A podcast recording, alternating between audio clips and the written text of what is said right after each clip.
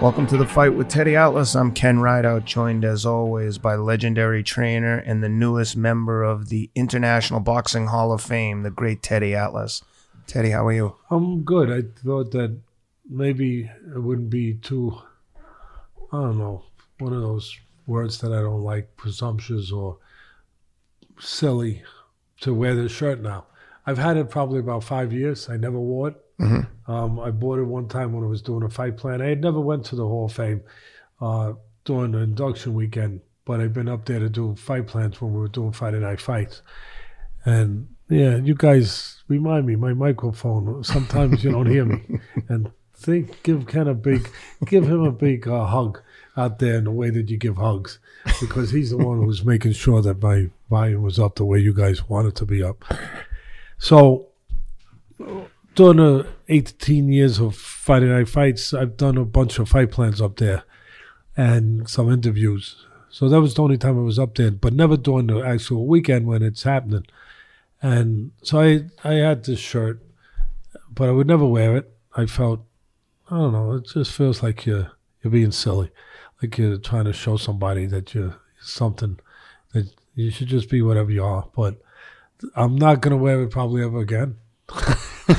because of those feelings. But I figured on this show, since you guys like shirts, um, it would be appropriate and it would be okay. You would allow me uh, to wear it at least one time.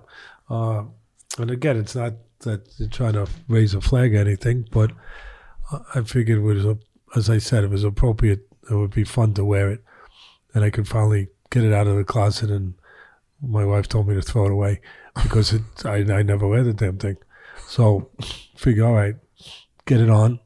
But it was you guys were up there. You and Rob came up there, and I appreciate it. Appreciate you being there. Appreciate all my family, of course. It was better than I thought it was going to be.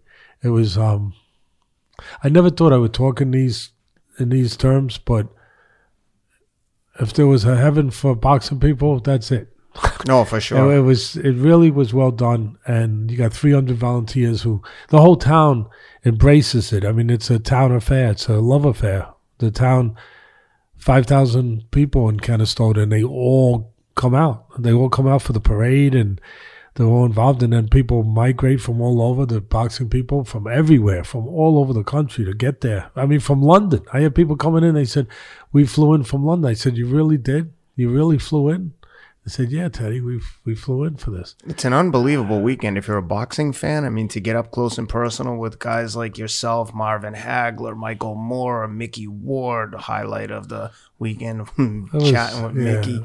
Well, we have a we did an interview with Mickey, and um, you guys, oh. you're, you're hearing. I mean, when we get it up, but it was Mickey's special. I mean, Mickey's special. What he's done in the ring, he's special outside the ring. He's a salt of the earth. I think that's a proper phrase for him. Salt of the earth type person. There's not a million salt of the earth type people, but you use those kind of terminologies. And um, he he gave us an interview. We did a. Uh, he said something. He made. He said something on our interview that he had never talked about before. And you guys, when you see it, you you understand. But um, he, he made a he made a statement about something that took place in his life, and um, I didn't know he was going to go there. I, I asked him some questions to try to understand, for you guys to understand how you become that that special, that and that hard. You know, he's such a special person outside the ring, such a beautiful person, but then he becomes that hard person, that that extraordinarily hard person that you have to be to have gone through the the wars and the fires that he's gone through in his life in the ring. And how do you become that? I mean, I mean, uh, part of it is the development in, in the gym. I understand that. I mean, few would understand it better. I mean, it's what I do. But I also understand, having understood that, that it's got to be from more than just there. It's got to be from outside. It's got to be from life. And so we talked about that, and he gave us an answer that part of me was, I'll be honest, part of me was um, ashamed of myself that I went there. I didn't know. I mean, I was oh, like, but but Mickey had no problem with it because Mickey's honest. Mickey's Mickey. Mickey, you know, Mickey lives his life as it should be lived, as an open book of of truth, and as we should all live it. And so he's got nothing to, to but he said, I don't think I've talked about this before, Yeah. you know? And that moment became the moment he talked about it. Yeah. Not too many people would be that forthright and that honest uh, about it. But then again, not too many people like Mickey Ward Yeah. that could face the things. If you could face the things he faced, you could face whatever it is in your life that uh, somebody might not know about and um, might not understand. But uh, he, when he came out with it, when he said what he said, I I did. I felt like, why did I go there? But I, I was just going to not know it was taking us there, just that it was going to take us to somewhere that would just explain how you become, as as I said, how you could become as extraordinarily rough, Mentally tough. durable, um, impenetrable. How do you become that? Um, so, and he told us, and he, it was like, like I said, I, I felt, I felt a little mad at myself that not knowing it was going to take us to that place. But, um, then again, there's, like Mickey would say, there's nothing to be mad about. It's, if he didn't want to say it, he wouldn't say it. That's right. And he's obviously that kind of man but it was it's an interview that you people will I, I hope you're gonna like it and um but getting back to the Hall of Fame it was just a special it was better than I thought it would be it was a special time. Uh as I said in my speech the most important thing for me was sharing it with family and friends. Yeah. and being able to this sport takes you know I've always tried to use my platform and ESPN and other places for more than just you know we, we get paychecks for what we do. And um I wanted to use the platform for a little more than that if I could because I felt I could to I'm no hero but I thought that I could help the fighters, I could help the sport uh, by having that platform in spots and places. So if I could, I and I had those spots and those places, I was not hesitant to use it for that. I felt that it was almost, uh, you don't want to make yourself that important, but it was like a responsibility a little bit that if I could be in that position and boxing doesn't have a national czar, doesn't have a national commission, it doesn't have the protective mechanisms in place like the other sports have, right, to protect it. I figured, hey, I'm not like I'm, I'm not looking for the job, but uh, it doesn't exist. And uh, again, if I could, if I could help out a little bit, if I could put a light in places that could better uh, the sport a little bit, or advance the sport in some ways or help the fighters in some ways. I, felt like I should do it.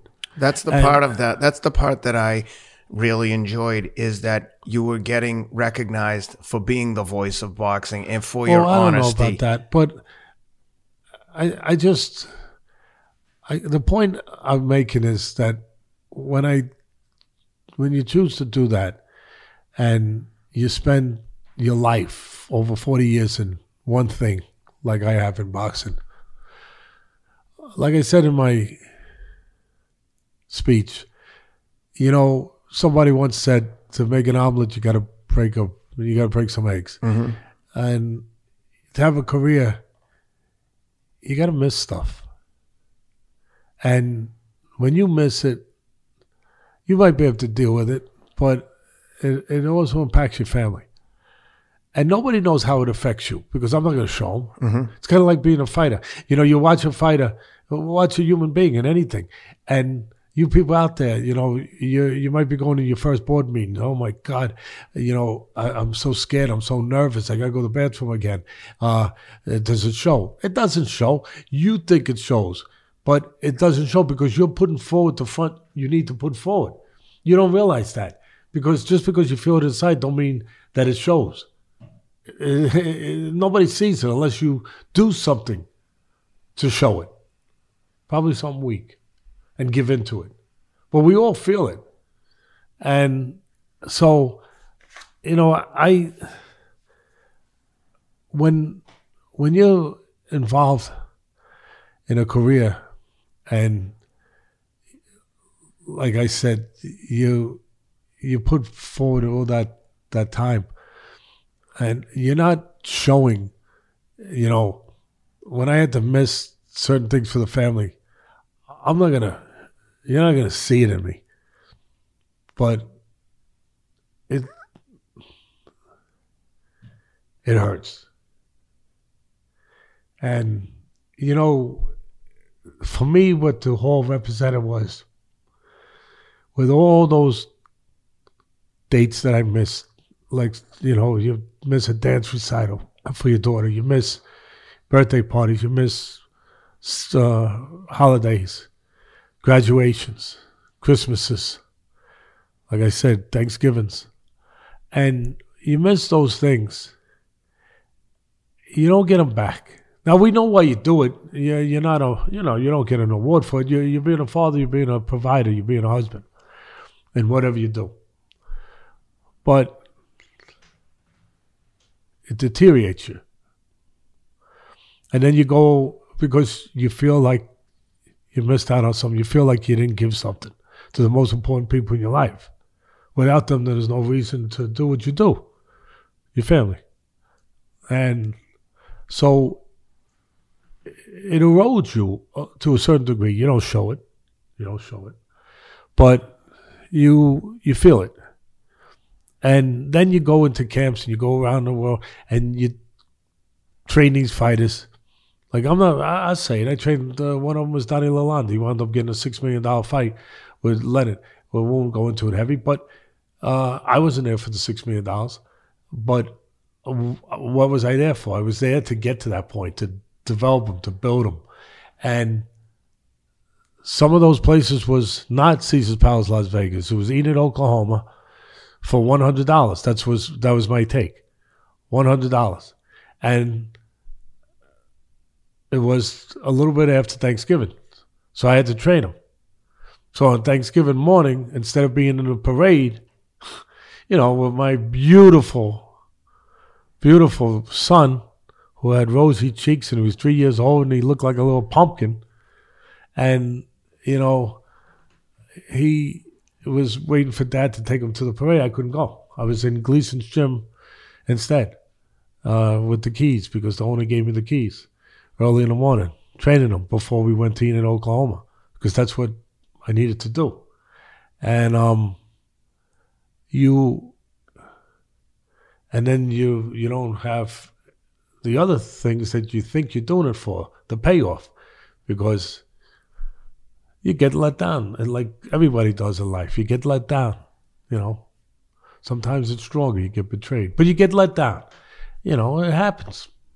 It's hey, it's part of life. And um so you don't get the payoff for your kids the reason why you missed that Thanksgiving parade. And, you know, so there's a lot of those things and a lot of pieces you know, we understand. I always try to fight for the fighters because a piece of them could be lost in the ring. I always say it. Why do I fight for the fighters? Because when they go in the ring, they don't come out whole sometimes. And, but as a trainer, you're not taking the punches. But there's emotional blows. They take something out of you. And um, oh, you do get physical blows. I've had every tooth cracked because when you're teaching them, punches miss. I always wondered if they were by accident. you know, I mean, I, they, I gotta believe. They, I gotta believe Michael Moorer might have let a few well, slip they, off the I, pad. I think there was a couple that he might have, uh, you know, but let his judgment, let his his his aim go off a little. He he deserves it. He deserved it. He deserved to get one back at me. Well, super but, nice of him to uh, join. Yeah, he flew hall. in. Yeah. But the point I'm making is that you go and just like the fighters lose a piece, you go through a career like that, and you you do lose pieces of yourself all over the place in different gyms, and um, in different boxing arenas all over the country, even in places like Enid, Oklahoma, which I never heard of till I got there, and you uh, you don't get them back. You you you get depleted you do. You you you become less of yourself a little bit, and you do it for the better. Again, you're not not no martyr, no no. But we're talking life, we're talking truth. Um, you you get deteriorated a little bit. You do, and you try to remind yourself. You try to be better. I try every day to be better, to not take it out on someone, to not be short, not to be any less respectful with this guy than you would with the guy who's, you know, maybe the CEO of ESPN. Uh, but you you do lose you lose something. You lose a little bit of yourself. And the Hall of Fame for me was a chance to get some of that back. To get some of those pieces back for your family. To get that Thanksgiving day back to your son. You know, and I didn't think it would be that, but it was. To get it back and to say to your son, as I said to each one of my members, my family, my wife, thank you. Mm-hmm. Princess, my daughter, Nicole, thank you. Bud, it's my son. I call him Bud. Thank you. So it was it couldn't be better than that. It doesn't get better than that.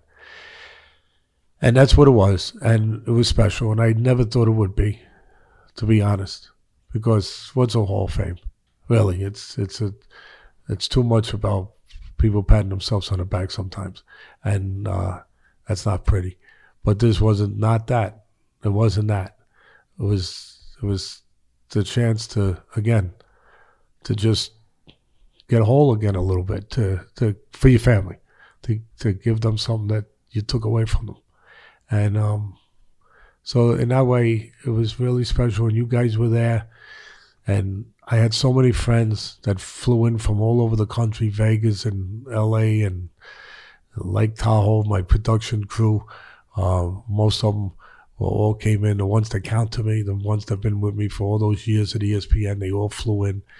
Uh, my producers, the ones that were there from the beginning, uh, like Matt Sanduli, all those guys, they they all came in, and it was it was extraordinary. I mean, I made a joke. A couple of my guys came in. They drove twelve hours from Kentucky, and they brought real Kentucky moonshine.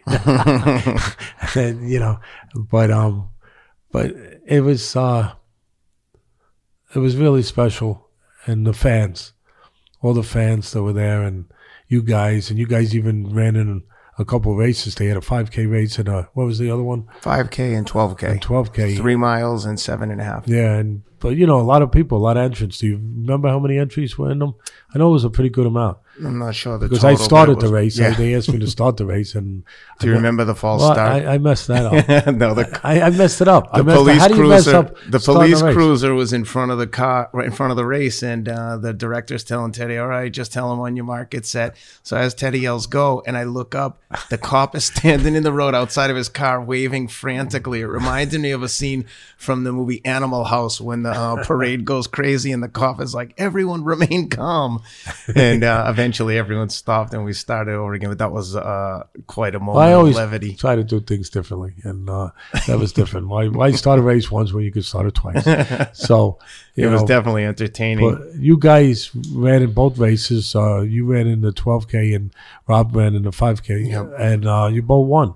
And there was, like I said, there was a lot of entries, and from what I understand, not only did you win, there was nobody was near you guys I mean, because I was there at the finish line, and it was you guys came in and we had to wait a while for everyone else. You guys were really something. You you ran great races and um, you were 15 seconds if I remember. Someone was telling me all for the the the record for it, the fastest ever, and I'm not putting words in your mouth, but I don't think you were pushing it because there was kind of like nobody really near you. Yeah. And you easily could have, I think you could have easily broke that record if you if you would have known. You should have known. You should have known. You push. I you was, push even if someone's not I there. Know, even I if know. someone's not learn a lesson. No, I learned. Someone's not there. Me. You push. I learned. and um, so you you didn't break it. You're 15 seconds off it. Um, so uh, now uh, we have to we have to maybe go to another Hall of Fame just so you can break that record. But you uh, you guys were great, and everybody was up there and Sam Rivera came up there and did some.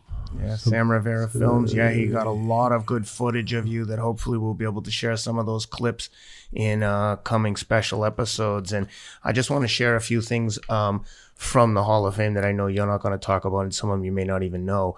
But uh, one of the things that I was talking to your wife about, Elaine, who's just the nicest person Thanks. in the world, literally the first person on Sunday morning to send me a text saying Happy Father's Day.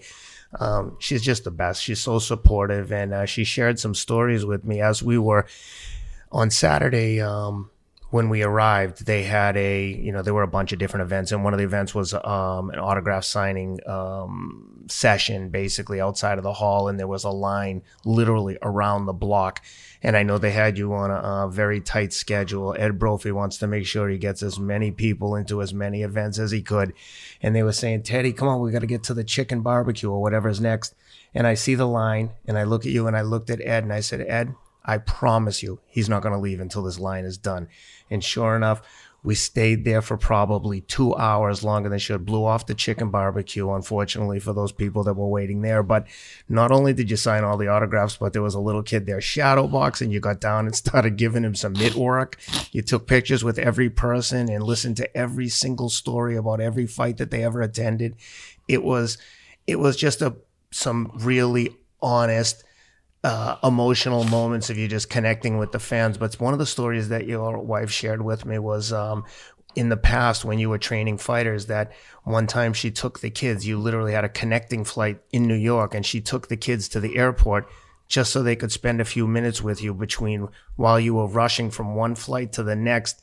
And she said it was so emotionally draining on everyone in the family that she was like, that's the last time we ever did that. It was just too hard. And she also talked about when your son was very young and he would call you from camps and say, Dad, what are you watching on TV? And then he'd put the same thing on. What color is the room?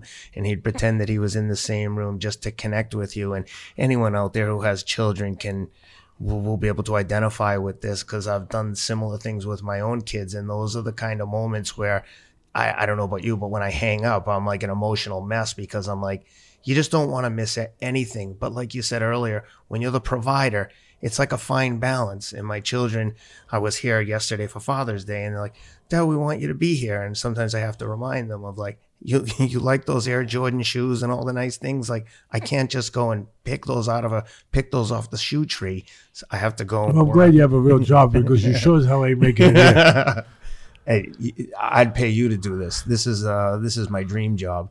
Um, Although we we're getting there, we're we're getting to a to a place where actually uh, people are coming to us because of you guys. Actually, Sponsors. that's a good segue. We have our first sponsor today, and uh, we couldn't be more proud to have them involved. And uh, just to give some background for the fans, we're only working with sponsors and um, partnering with brands that we've identified as partners that we want. We've reached out to them.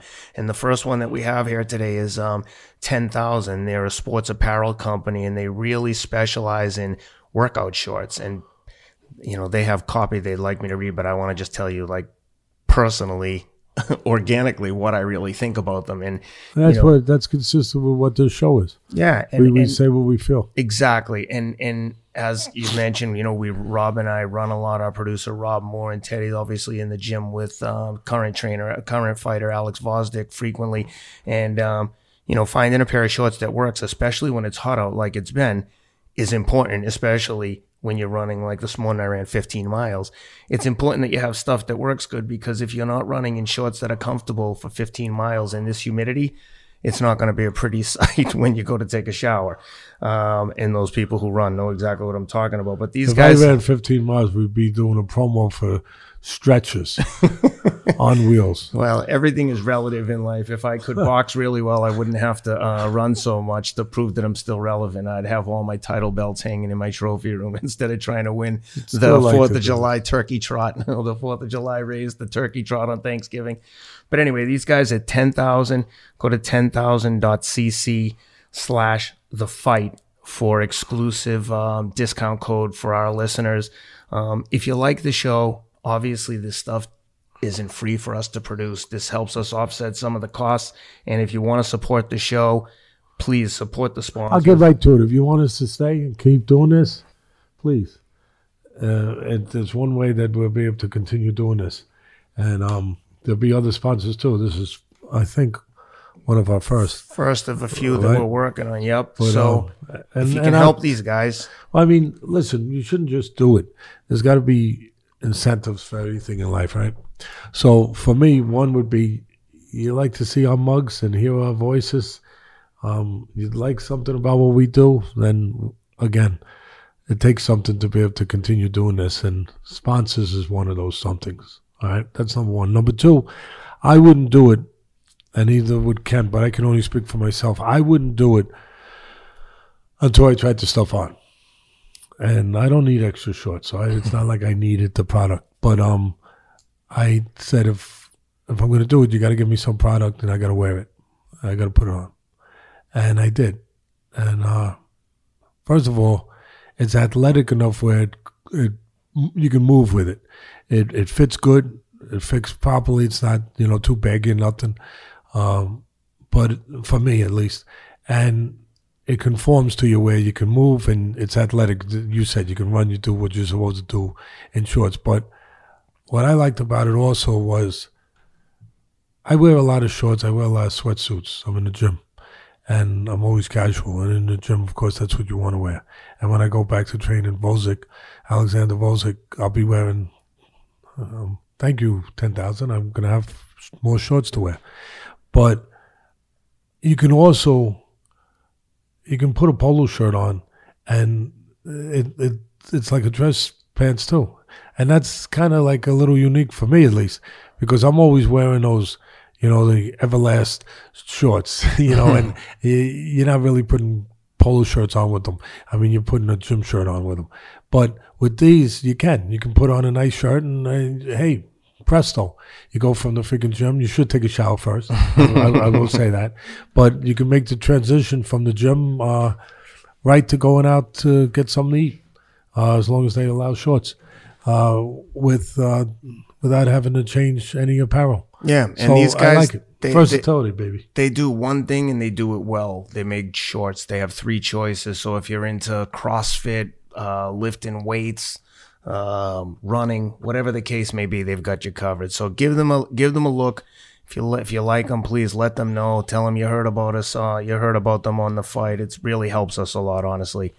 Um, so with that, Teddy, we uh, I want to get into some of the previous fights, some of the most recent fights, and starting with uh, Triple G and Steve Rolls. Um, very much a mismatch in hindsight. I mean, not too. no no no no no i'm going to correct you Okay.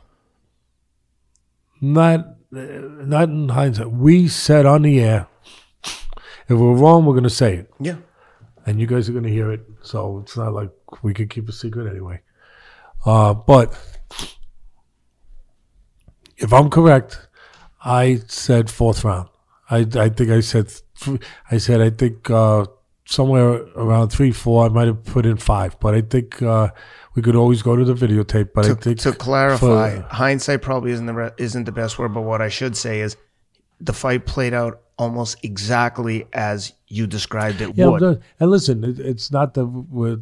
Well, I guess I am standing and taking kudos, so I shouldn't say it's not like. But when we're wrong, we're going to live by that too. Uh, it can't be right all the time. But I, it wasn't hard for me because I watched tape of the guy. I'm supposed to know something about this business. Hopefully, that's why one of the reasons why you guys listen. But we were pretty much on a button with it, and but it, I mean, part of it is it's become the formula for these promoters with these mega deals with the networks to give a layup. Yep. You know, to give the first one an appetizer, uh, to give a freebie. Uh, they did it with Canelo in the first one Yep. before they gave him a real fight. They did it with Wilder. They did it with with everybody. They did it with Fury. We'll get to that later. Um, and they did it with Triple G. So it's the formula. So it's, it's not Teddy Atlas being smart or anything because it's you don't have to be the Mason Kruskin to figure out they're they're not going to put him in, you know, with uh, Carmen Basilio, right? Yeah. We we understand or Jake LaMotta or dare I say the great Sugar Ray Robinson. I won't even go there, but uh, the ones I said are great enough. but we there was. It's not just that we got it right as far as it being four rounds or somewhere in that vicinity, but we got it right about how it would unfold. I remember using the analogy that if a kid's coming up to the big leagues for the first time facing a pitcher like a Bob Gibson, you know, and Golovkin could be Bob Gibson, right? Yeah. A, a, a, guy that's known, a guy that's been great. And, well, the first thing Bob Gibson would do to that new kid coming up to the big leagues is welcome to the big leagues and give a high and tight 100 mile an hour fastball under the ear. I remember saying that here. Say, yeah. well, what represents a high and tight 100 mile an hour fastball under the ear in boxing. What could Triple G do? Go put some water in the basement, bang him in the body, and make him know this is different. Make him know this feels different. It's never felt like this for you before. You're in the big leagues. Yep. Introduce him to the big league. Let him start thinking the wrong way immediately. So you get him out. And that's where I figured it could be four rounds. And he did it. He he went and put water in the basement. He went and put the high tight one under his chin, the the fastball right down the middle. In this case, the left hooks and the right hands to the body. Yeah. And he introduced him to Rose being him. He introduced him to uh, a different level of fighting, to a different feel. He let him know right away. Oh, this, oh, yeah. this, this, this, it feels different, don't it? You know, uh, yeah, it does. You know, and um, you know, maybe the next sponsor, if I could do more of this, would be Campbell's Soup. Because that's uh, you're listening, Campbell's out there, so we can keep doing these things? Uh, because that that that comes next when you bang a guy in the body that ferociously. Campbell's Soup for about a week, yeah, uh, because that's what you're drinking, that's what you're eating, uh, because you're not taking in solids. So that's that's how the fight panned out, and I'll tell you, I you want my evaluation on him? Mm-hmm. Okay, thanks. I my evaluation on him, my report card, and you know I'm I'm I'm critical when I have to be critical, but I try to be complimentary the same way if it calls for it. I think Johnathon Banks did a good job. I think that he looked better to me. Now I know some people are going to say he got hit. Teddy got hit with this punch. He pulled. Yeah, he pulled back. He got hit a punch that probably looked more than it was because the way he got caught, um, it was pretty visual. He got caught pulling back. He got caught stopping his head in the middle once, but I think it was because he was trying new things. I saw new things. I saw improved fighter from when he was with the other guy. Uh, Abel Sanchez. Yeah, I, I saw I saw an improved fighter. What did I see? What did you see, Ted? Well, first of all, I saw someone revitalized. I thought that he wasn't worn out physically. I thought he was fresher physically. I think that Sanchez had overtrained him in some fights. Mm-hmm. I mentioned that. I I saw a guy that was fresher physically. He looked like he had more pep to him. Yeah. He looked a little younger. He mm-hmm. looked a little revitalized physically and mentally. Uh, where it was fun for him again, where where he had a different energy than I had seen recently, where he was almost starting to look stale. Yeah. Uh, I thought in the last Canelo fight, he looked physically drained. Yes. I, I felt that. I saw, again, I saw where he didn't look that way. He, he looked, he looked fresher and stronger. And part of the proof is the way he went to that body. I saw more combinations. I saw a different array of combinations. I saw a little bit more creativeness uh, instead of the same old stuff. He was more creative, uh, putting punches together. Uh, I saw head movement that I hadn't seen. Yeah, some of it was from too far away. It was from from my from my point of view, but he was doing it. He was trying, and he had the right idea. And that idea was given to him by somebody that he hadn't gotten before that because yeah. he hadn't really shown that uh, to that degree, to that level. So I saw those things, and those are good things. And I give Johnathon Banks credit for that because he's the man that was there in, in this transition.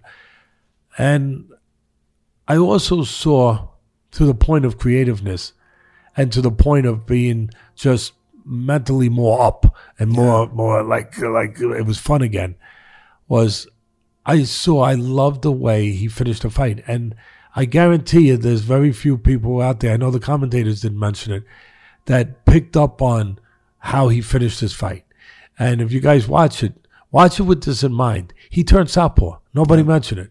He turned southpaw, and he delivered. And there's my man. My man never lets me down. Rob, uh, a producer here, and he turns southpaw. Now see, he's in the orthodox position, left foot forward. You know. Now looks, he turns southpaw. He goes back to orthodox again. Now again, left hand forward, left foot forward. He's a orthodox fighter right now. He's got him up against the ropes. He's lo- he's looking for the finishing punch. Southpaw. He turns southpaw. Freeze that. Go back and some people will see this and appreciate it the way it should be appreciated. It wasn't an accident. Watch. Now keep it there. Look. All right, we'll get back to it. But he he's got him in trouble. He's looking for a stop. He's looking for a finishing punch, right? So he turns southpaw. Now let me tell you, this is his own little genius and why you know obviously he's a world champion. And I know I've knocked Triple G say he's overrated, uh, but I didn't say he wasn't really good. And you know he's been king for a while, and I think sometimes he got away with it with Sanchez with his physicality. But part of it, before we go too far here, he's he's not in with the highest level of opponent. That's what so I was just going to say. Yeah, no, and you're right, and you're very right. Very overmatched. But here he showed some of that creativeness and some of why he is king. He turns southpaw because he knows that he's changing the angles of his punches. That's going to change the eyesight and the eye coordination of of Rolls. What do I mean by that? All of a sudden, the punches are coming from one angle. Now they're coming from a different angle. So the eyes don't match up quick enough. They don't make the adjustments quick enough to the punches coming from a different angle. And just a little subtle thing like that can create a knockout. This was created. The point I'm making is, you know, I know he did it with this level, but he did it because of his brain, his intellect, his experience. He's calm enough under uncalm circumstances to, to do this, to turn southpaw where suddenly the left hand became the power hand, mm-hmm. not the jabbing hand, not the setup hand anymore. Now it became the power hand, just like the right hand is normally the power hand because it's the back, it's the back hand where you could turn into, where you could turn and put your back into it like there. Now just keep it there. So watch, watch this now. So he turns southpaw. So now it's going to come from a different angle and the left hand becomes the power hand, not the setup hand anymore. It's the power hand now where he could turn his foot into it. He could turn his back into it. It's coming from a further place back instead of from here where that normally would be the jabbing hand from the lead. But watch this. Don't do it yet. But when he throws this punch, he places it over here behind the glove over here. I was going to say he doesn't just shoot it straight. It no, kind of just purposely. a slight loop around his yeah. around you know why? Will's right hand was beautiful. So he could blind them. Yeah. He did it because he knew this glove was going to do some of his work for him. Mm-hmm. He knew this gl- glove was going to blind Rolls mm-hmm. because the glove's going to get higher. And it's he knew it would take his peripheral away, his vision.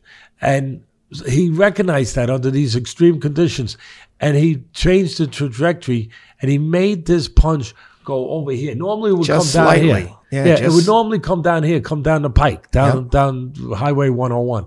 But no, he makes it come around here where Rolls eyes can't pick it up. Now watch, right. let it roll out, and watch this. This is really boom. He never saw the punch right. because he threw it from a blind alley. Mm-hmm. And again, you probably didn't hear that that night, but you if if you're watching this and if you're buying these shorts, ten thousand. Ten thousand. All right. If you're buying, if you're buying these shorts, you continue to be able to get stuff like this, and you continue to, you know, get these kind of insights. Hopefully, but here we are, and that that is just a magnificent piece of work there under those kind of extreme conditions inside that squared circle where you know things are chaotic where there's a fire going on, a fire of emotions, a fire of fear, a fire of danger. Big expectations and, and, and he's him. able to think that way and put that punch the way he put it. And there was another one, and Rob will probably pick up on it. There was another spot just before that, and and I'm sure Rob will grab it, where he. I'm going to name the punch a corkscrew punch. I I tell you, I was going to ask I've never, you about I, that. I don't think I've ever seen it before. I was going to ask you that he looked to put a little water in the basement. He hit him with some body shots, and then correct me if I'm wrong, because this is how I interpret. Rob and I, Rob and I watched this fight after the um, Saturday night event at the hall. We watched it back in the hotel room. It looked to me like he softened him up with some body shots, and then Rolls almost like amateurish, put his head down, which allowed Triple G to hit him with a corkscrew square on top well, of his no, head because he took his eyes off of a good point. Triple G, put the earmuffs on, but not only put the earmuffs on, but took his eyes off his opponent and, like an amateur, put his head down because he had no other defense. And Triple G, like a veteran, placed the right shot there. There it is. right now, on top yeah, of his head. Yeah, you're right. See, to take a punch, you have to see it. Exactly. So he's taking his eyes out of play here. He being Rolls. Now watch and slow. Stop. See his head's down now. He can't see it. So what he does is he changed the trajectory again and he threw that like corkscrew punch and clipped him on top of you know like he did like, it to him twice. Yeah, the first yeah, one was worse one when too. he first got him in trouble earlier That's, in the round. Uh, it was a big one. Now watch, see, boom, and he catches him. He don't see, so it hurts him very much. And then of course he's able to continue and you know and keep the rhythm of the offense going. But again, creativeness, um, the sign of a champion the ability to be calm in an uncalm place, to see things, to think clearly, uh, where others would not think clearly in that kind of atmosphere. It's all what makes a great fighter. It's all yeah. what makes a champion. And it was on display. And I just wanted to make sure the people, because some of that stuff is subtle enough where you might not have seen it yourself. Yeah. You might not have caught it. And it's not an accident. He it happened because he made it happen. Yeah. Because he saw the opportunity, like you said, he saw the guy's eyes go down. He said, "Okay, now there's no opening here. Let me let me create an opening by creating a punch." You know what it reminds me of? If you see um, a well-seasoned veteran sparring with someone who's new to sparring at that level, where Triple G was so comfortable and relaxed, and he noticed that the guy was taking his eyes off him and putting his head down, and it almost looked like a a, a, a move that a veteran might do in a sparring session, just clowning but he saw the opportunity. And really, that first corkscrew punch is what first got Rolls in trouble. If you if we can go back far enough, you'll there see another he one starts too. to get staggered, and that's when the beginning of the end. Now there was another one of those punches that was even more. There it is. There it is. That's it right there. Perfect spot. That was that. Rob really caught it well with that with that um with that video right there. So again, kudos to him credit to him. You know, you could say, and, and I don't blame you for saying because I'm the first one to say it, Teddy, but, you know, he was in there with a lesser opponent. Yeah. Yes, but not everybody gets rid of a lesser opponent that way. He got rid of him the way you're supposed to get rid That's of right. a lesser opponent. And um, to that, he gets credit. For sure. And um, speaking of getting opponents out of there quickly, that brings us to the next fight I wanted to talk about, and that's the one that just happened um, this Saturday with um, Tyson Fury um, against Tom Schwarz. and we previewed that extensively and spoke to um, Schwarz's past fight and some of the character that he's shown in different in different situations, and um, you know, there's a lot to discuss in this fight. But first, can I, I say want, one thing? Yeah, of course. I'm gonna again full disclosure, full disclosure. Uh, we did say on this air that first of all we brought out some video on one of Schwarz's opponents, which was Exhibit A. And we were not in a court of law, but you know we're in this uh, podcast business. It was Exhibit A. If you were in a court of law, of why this was not a legitimate opponent. I think that's fair. That's a tough word. It's a tough word. I'm being, it's tough, but I think it's fair, especially in the aftermath. But, uh, but we said it before. Anyone could say something afterwards. Say that guy stunk. That guy's yeah. terrible. Ah, pew pew. you, I think you should say it first, but not after. It's pretty easy to say it after. But we questioned. We might even save some people a few bucks, maybe. Uh, but we not that it cost that much to get that that one, but we definitely might have saved some people where they could have went out on a date with their wife instead, uh, instead of staying around to watch that. And the reason was we did our due diligence, which we do here, and we we know what we're looking at. I think, and I looked at tape and I saw one of his opponents where basically Schwarz uh, spit the bit and was looking to get out. You know, he, he was looking to get out. He laid on the floor. He took a dive like Greg Louganis in, in, in the Olympics off the high board. Yeah. I mean, uh, Louganis is, uh, Louganis's form was a little better, but uh, he, he took a flop. For sure. And, and he laid on the floor and fighters don't do that.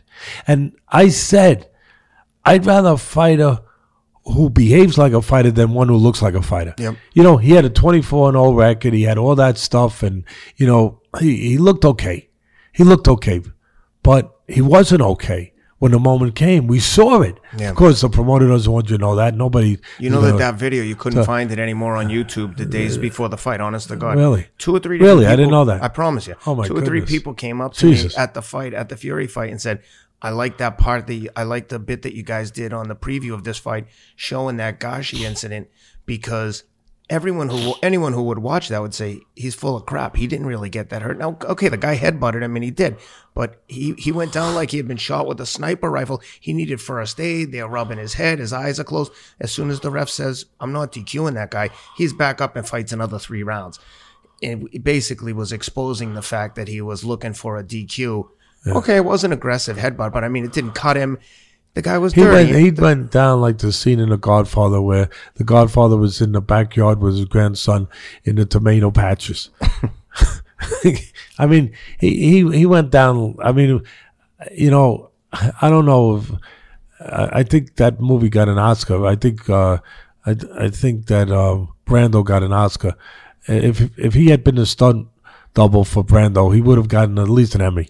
Yeah. Uh, I I mean I don't know if they give if I'm mixing apples and oranges here if they give Emmys to that stuff, but he he would have gotten some kind of award, uh, but you don't get it in boxing, and uh, you and for me, again a tough word, but for me that ex- we exposed him a little bit for what he wasn't. I think that's fair. Yeah. And again, we're not doing stuff, you know, Monday morning quarterbacking, uh, you know, after the Sunday afternoon game. This was we were doing a Saturday before the game, and that's why on his air and and full disclosure because I'm going to say where I was wrong or where I was off. Yeah, I was. I said at first you asked me because you you want to put that element of the show out there for mm-hmm. people that are inclined to bet, and we um. I said four rounds. I said four.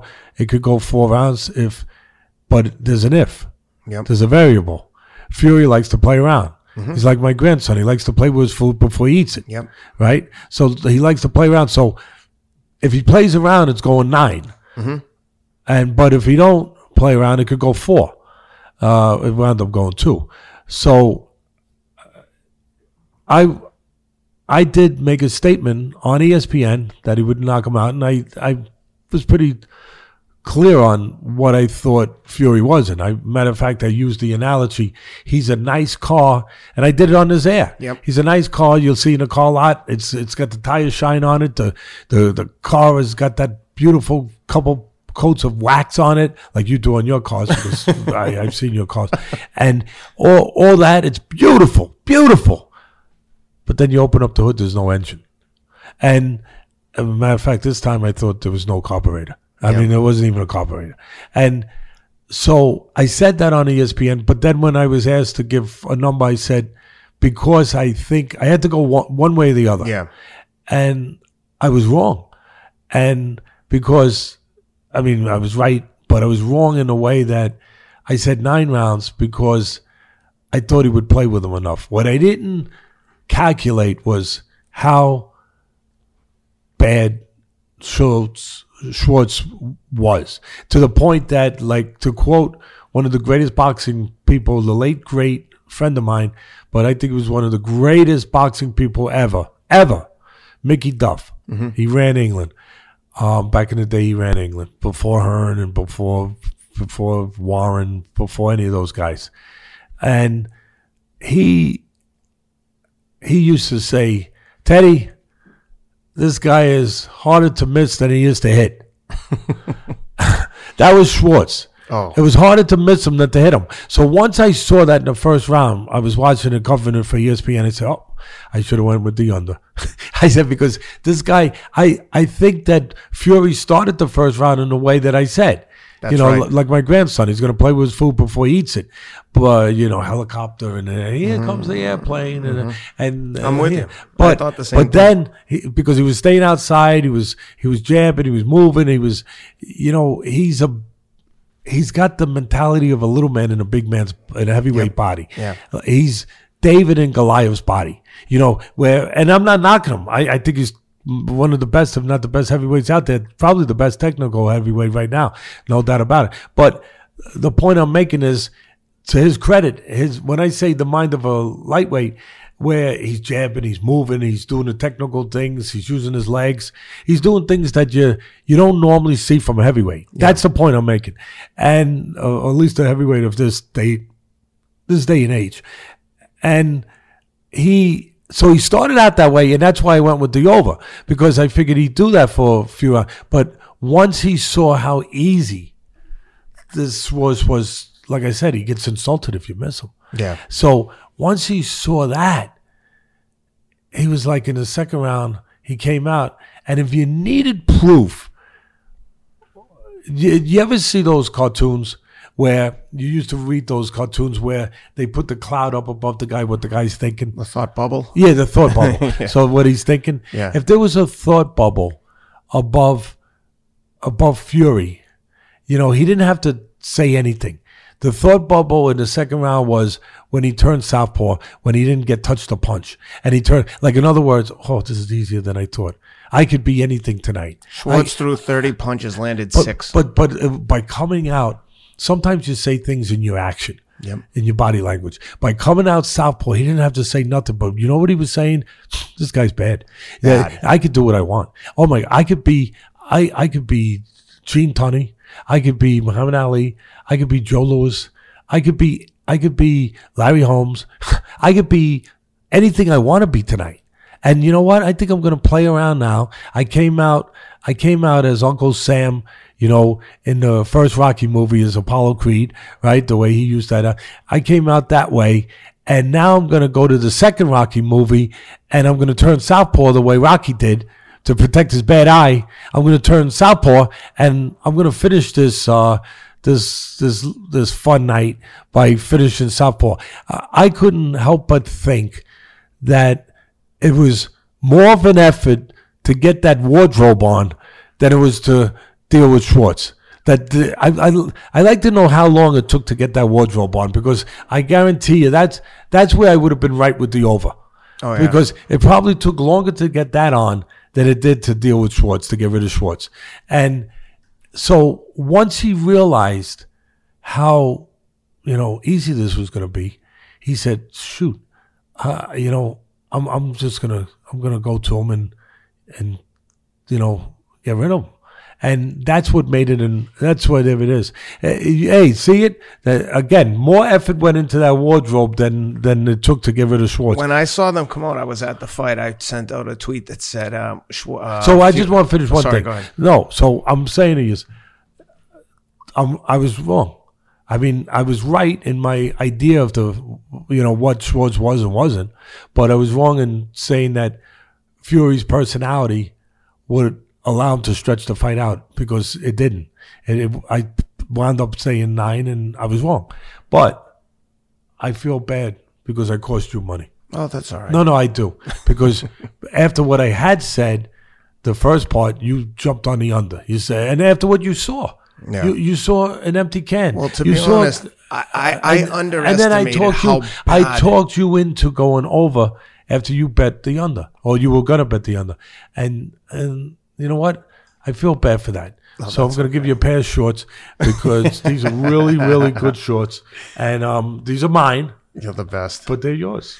a couple observations that I want to mention about um, that fight, and um, I hate being critical of fighters because I have the utmost respect for anyone that wants to get in the ring and fight another guy for money to entertain other people.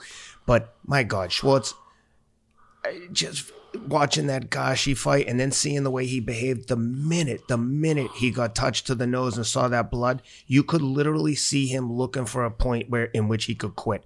And as soon as they started, he started putting it on him. Like you said, Fury, the minute he saw him connect one shot, Fury started clowning him, putting his hands down, moving around. The second round, just totally disrespecting his his abilities. And I got to be honest, that was a that was a terrible, terrible matchup. That guy had no business being in there with Fury.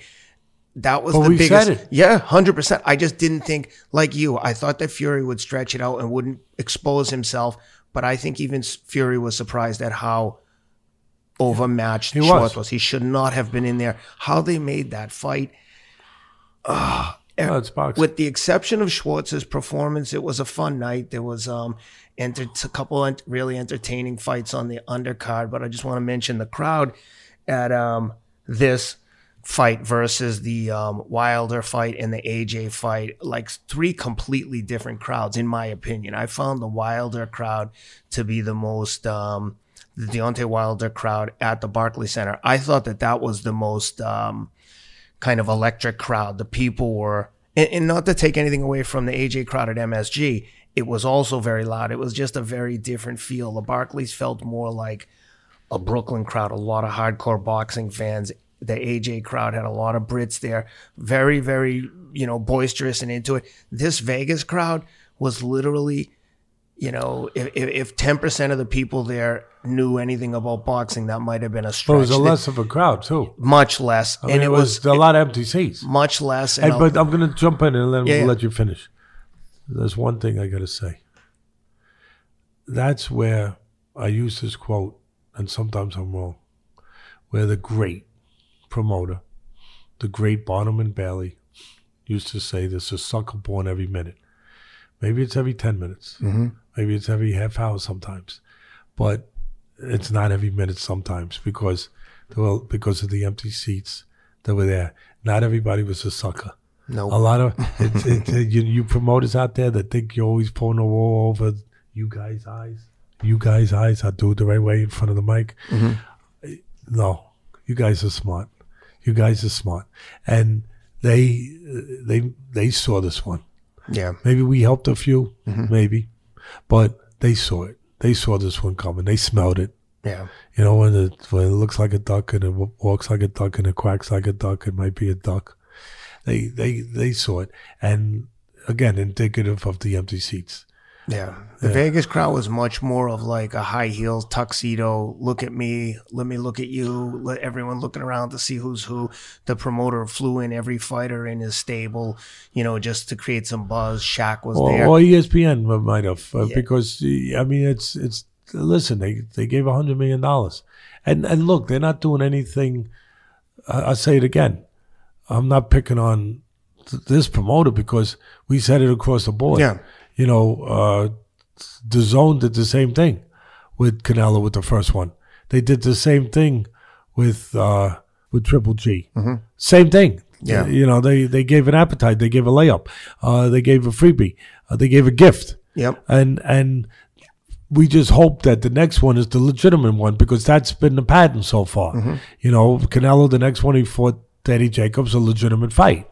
And now I think that it's not even the promoter or the network trying to be good guys. They they they're not dumb. They they they're business people. They have to give a better one now if the people are gonna if they're gonna yeah. make their money on the money they laid out to get this marquee name. They're gonna have to give the viewer, give the consumer something now to get them to come. Yeah, uh, and and so they give a free one just to wet the whistle, just to let him get his feet, you know, under him. And now they're gonna go, and you're gonna have to. The problem with it is for for this case in the heavyweights is who they're gonna fight because again, the way the boxing business works now, you can't make the best fights to, to, to a certain extent, unless they happen to be with the same stable, with the same promoter. But if they're not, you can't make it. That's right. That's very hard to That's make. That's right. Because, you know, one promoter has fighter, the promoter A has these fighters. Uh, hey, I like that guy. I don't like him with anyone over there, but I like him. I like him a lot. Who do you like him with? Well, I like him with someone with promoter B. Well, it ain't happening. because no. they're not going to get together because you know they they're going to keep them separate because uh, they're working with their network and they're gonna they're, they're gonna keep their guys on one side of the street and the other guys are gonna be on the other side unless it's extraordinary circumstances which you know Hearn and Arum and they get together they they do things but it would have to really really be extraordinary to to get together and do it. Uh, likelihood it's it, it's it's harder because of what I just described. Yeah. But um so that's the inherent problem is who will Fury fight now Arum's got a guy with signed up. Uh, he he he used to have a guy named. Let me see if I can remember the name. Andy Ruiz, and, and but he but the guy got released, and he's not with him no more. And that wouldn't have been a bad one, you know. Uh, Fury with Ruiz for the title, that would have been all right. But he's he's not there no more. Uh, Aram gave him his release, I think. Well, you know who uh, I back saw? in January. But he does have a guy, I believe, named Pulev and now, do I want to see that fight? No, I got to be honest with you. I think Pulev uh, has been, he's got one loss. I think uh, was to Klitschko. He, he was a guy that was, I don't know, he was an Olympian, but he was a guy with a, a huge background of amateur fights, an amateur star. Uh, he was undefeated. Then he, yeah, you guys look it up. Then he, then he lost to Klitschko, but he, um, I don't think a lot of them, but but he is one of those a guy that uh, Top Rank does have with ESPN, and he could become a candidate, obviously, to fight Fury because he's under that banner, uh, I believe. Well, I uh, think he might have a new another heavyweight coming in under his banner because, uh, much to my uh, shock, I see sauntering into the uh, fight in time for the main event at the Fury fight is uh, Jarrell Miller. Now you would think given the circumstances, that that would be the last place that he would want to hang out a couple of months after um, his suspension for three different banned substances.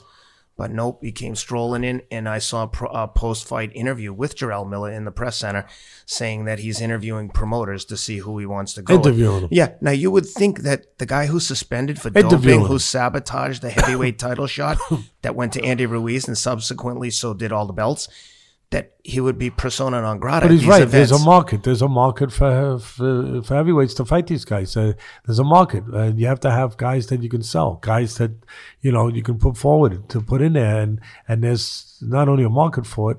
Um, it's it's um it's quite profitable. It's quite I mean, profitable. Am I am I crazy to think that that was a bizarre scene to see a guy on a doping suspension come in as clearly an invited guest. He was sitting in the. Well, in another sport, in the, you know, another business, you wouldn't see it probably because there would have been tougher repercussions. You know, more shame attached to it, and and just more real penalty attached to it, more real circumstances, you know, difficult circumstances, obviously. Seems to be zero uh, more penalty. punishment. He lost one fight, but he's going to get another one. But but the, you don't even lose a fight. See, the reality, it's like David Copperfield. It's like smoke and mirrors. It's like a mirage. It's it's it's like trickery.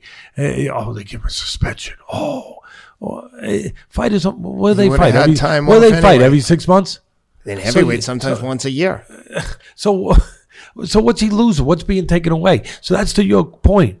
Of course he's going to show up because it's kind of like a kid that does something wrong, you know, and the parent, the parent says to him, "You're not gonna, you can't eat spinach for a week." Really? really? I'm not surprised. Really? I'm not surprised I, in Miller showing up. But, I'm surprised that he would be an invited guest no, no, with but, a credential. But you're not going to be able to eat spinach or or or carrots or or broccoli or string beans. No castor oil for none, you. None, none of those things. And and uh, you know what? Until you become better. And now the kid, he's going to be out there smiling in the playground. He's going to be running around. How could you be smiling? You just did something wrong, and you got punished. No, you didn't. The kid's not stupid. He didn't feel the punishment. So he didn't feel anything's wrong. So if you don't feel the punishment, how do you feel there's something wrong? So you show up at a fight because there is nothing wrong apparently. So to your point, and that's how you get it. Somewhere else, you know, somewhere else in another sport, I mean, in baseball or something like that, you might be talking about, uh, you might be talking about uh, 200 game suspension. You might be talking about a 300 game suspension. Yeah, 300 game suspension. Yeah, Yeah. Funny you mentioned that because A Rod was sitting right there next to him on the um, ringside. Speaking of doping. Yeah, yeah, he was there. He was there, and um, I I had I watched it because I I covered it. I, I was doing the post fight stuff, you know, and the pre fight stuff too, um, for that. But you know, the thing at the end of the day, getting back to this Pulev, who might become one of the. He, he got knocked a, out by Klitschko in got, the fifth round. Yeah. Now, see, I just don't think much of Pulev. I mean, he was a guy that they, he was a good amateur, and they, they built him up, and you know, he was supposed to be the next good thing, uh, you know, and he was he was going to be something.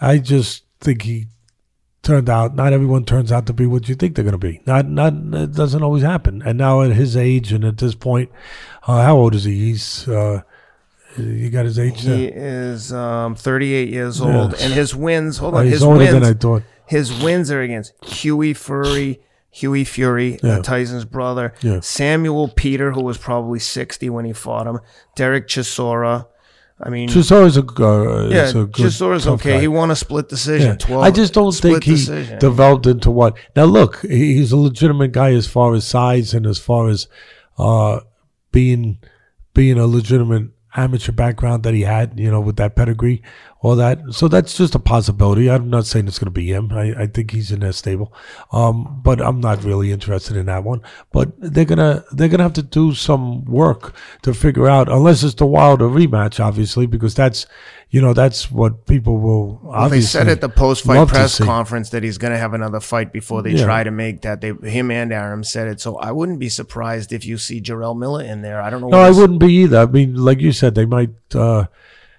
he's shopping again. It's funny to say it, but he he's said shopping, he's interviewed three, and he's got two more promoters yeah, to interview. Can you imagine? Because there's a need for heavyweight opponents. Yeah. I mean, you know, clearly after seeing that Schwarz fight again, I'm sorry to be critical of the guy, but man, he had no business fighting for a title. He was, his action said, I'm scared to death. And the minute he got to him, I, the, the, they said that the corner threw in the towel. I missed that as it was happening. Well, first of all, you would have thought it was against the law to move your head. and, and it's not. Somebody should tell him it's it's allowed. You can't move your head. And he, I mean, you couldn't miss the guy because I had tweeted because Rob's got me tweeting now, you know, and I had tweeted during the, while I was watching it.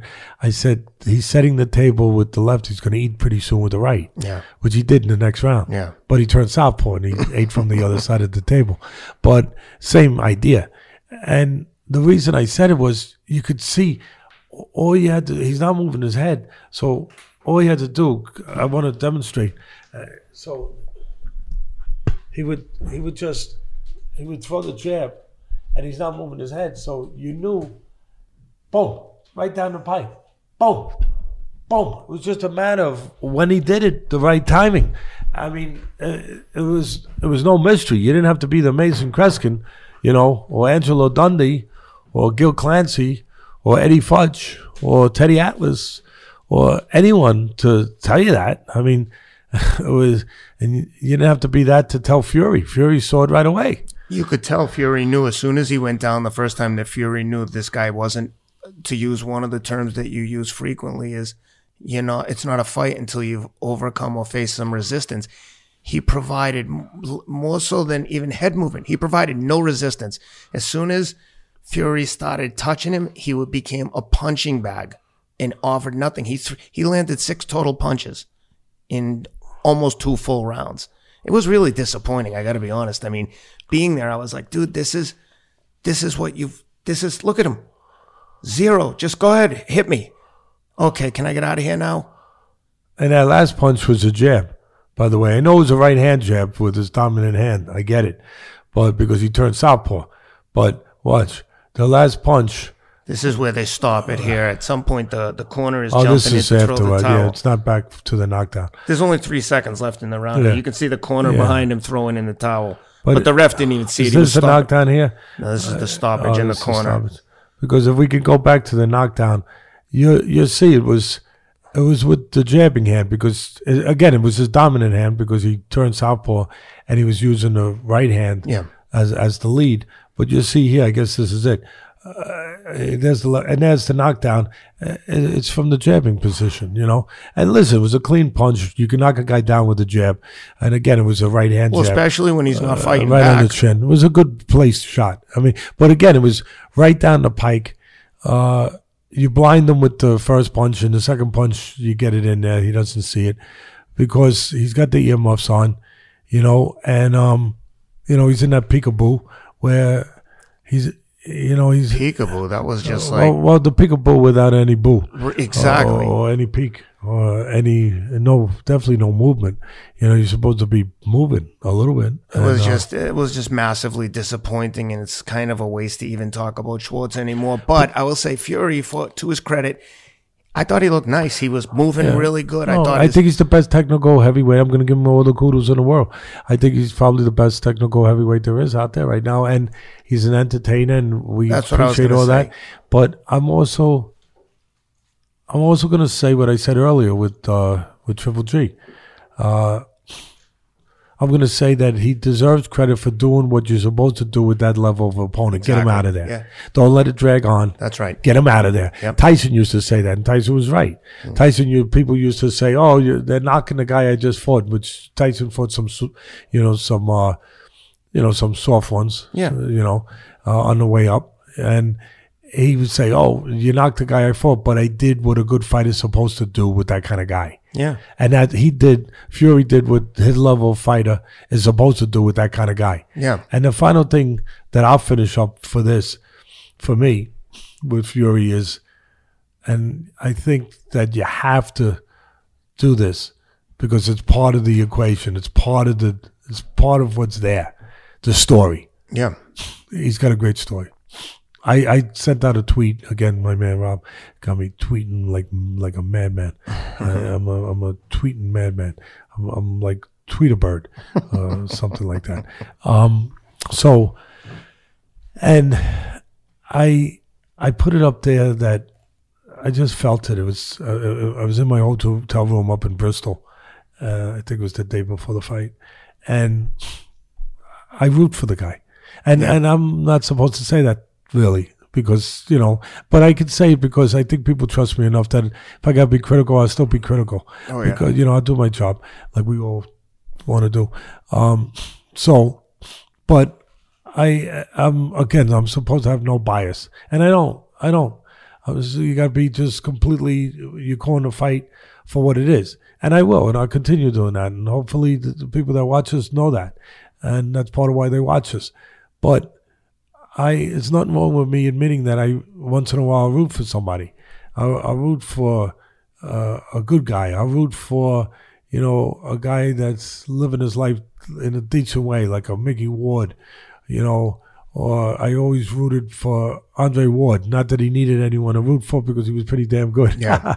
but but because of the way I thought he lived his life and what he believed in and the the way he carried himself and you know. Uh, all that that stuff. You know, same thing with the Tim Bradley, and so I, you know, you can also root somebody for other reasons. You root for them because of what they represent to other people. What George Foreman, when he came back and did what he did, unfortunately against my guy, but when he did what he did at 45 years of age, he gave hope to people that are 45 and over that your dreams should never be over. It's never too late or too old to dream. You're not too old to dream. And sometimes we get screwed up a little bit in this society. We listen to places and things that we shouldn't listen to, and we we get carried by those things. We get coerced by those things. We get moved and influenced by those things. And George represented so many people, you know, uh, that hey, you can do what you want in life, even if you do it and you're and you're elated going into it. Look at me, and I think that Fury brings that same thing to people that have been in serious depression. Yeah. It's no secret they didn't show it a lot, but he's very open about it three years ago, he went through a bad time in his life where he was in a very dark place, Fury. Uh, he was suicidal. He didn't want to be on the planet anymore. They let himself we should go never physically. Get, yeah, everything. And there was abuse of cocaine and alcohol and different things, but uh, which he's very open about. But he he got to a state of depression where he was thinking something that no human being should ever think. Giving up the precious gift called life.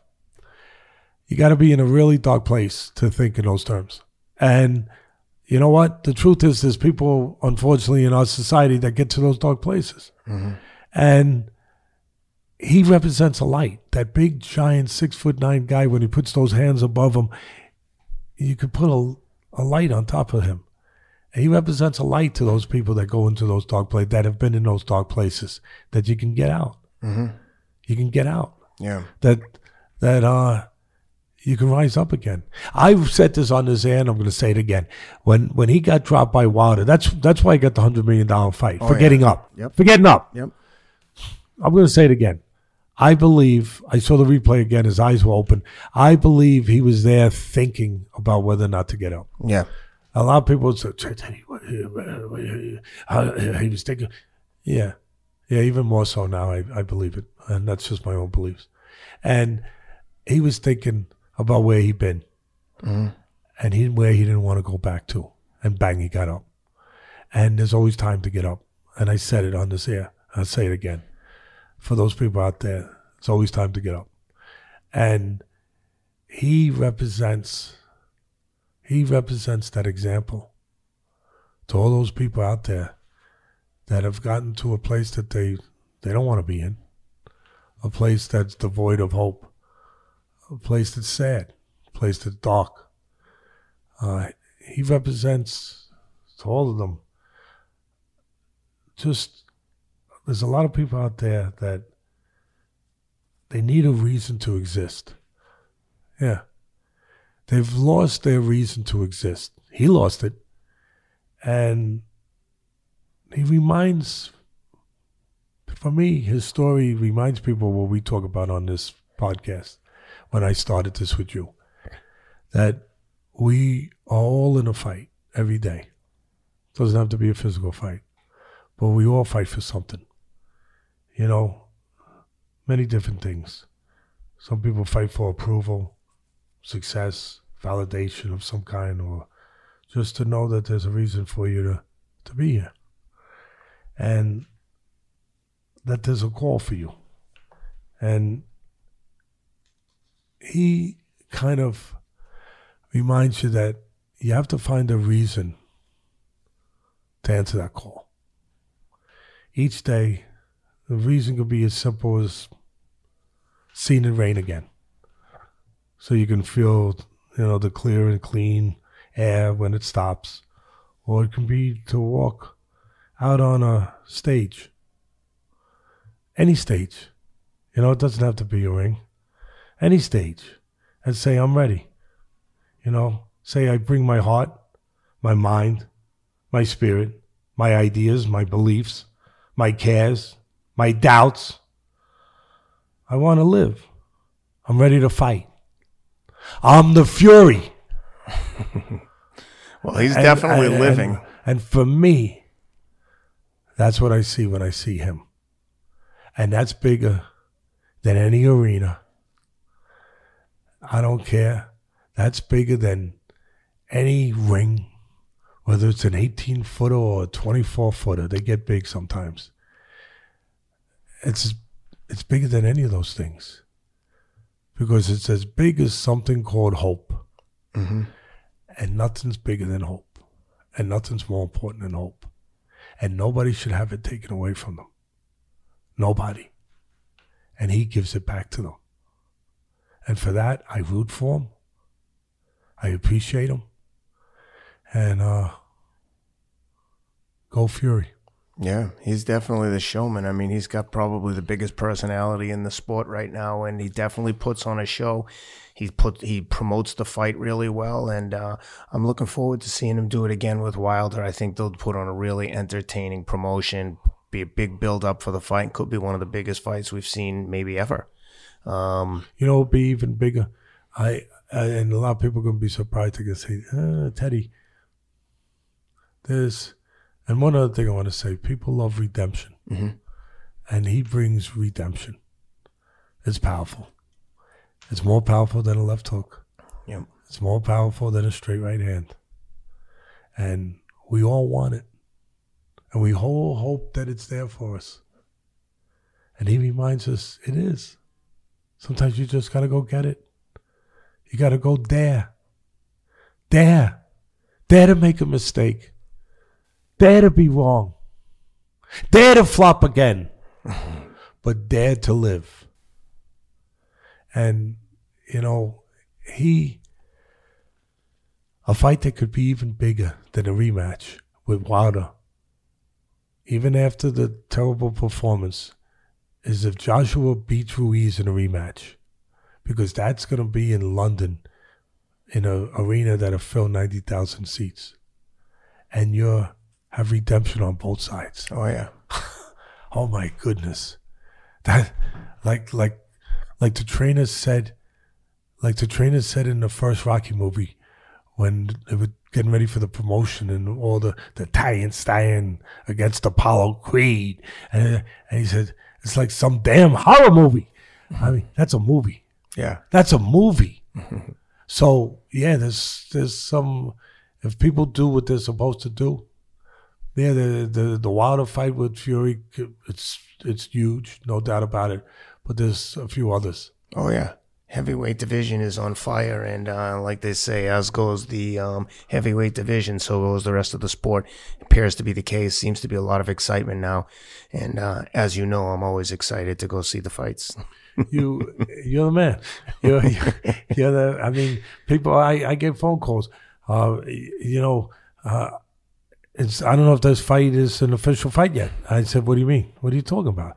I didn't see Ken in the arena yet. Until Ken gets here, it's not an official. I said, You're right. You're right about that. It's not a big fight unless Ken is in that arena. You hear Please that, continue, promoters? And con- that's right. I need and those continue, credentials. And continue giving them love and buying shorts so we can continue to do this. I'm because, the first because, person in the because door. Because we do have, uh, we have love for you guys too. Yeah. I was literally the first person in when they opened the door for the undercards, and it was an awesome event. Anyway, we're going to wrap it up here. Thanks for being with us. Again, please support the sponsors. 10,000.cc slash the fight for an exclusive discount code for our fans only. Um, thanks for being with us. Continue to subscribe, share the links, leave comments. Good ones, nice ones. Preferably. He's sensitive. Preferably. Remember that, please. Anyway, thank you for being with us. Thanks for your time, Teddy. Appreciate it as always. Thank you.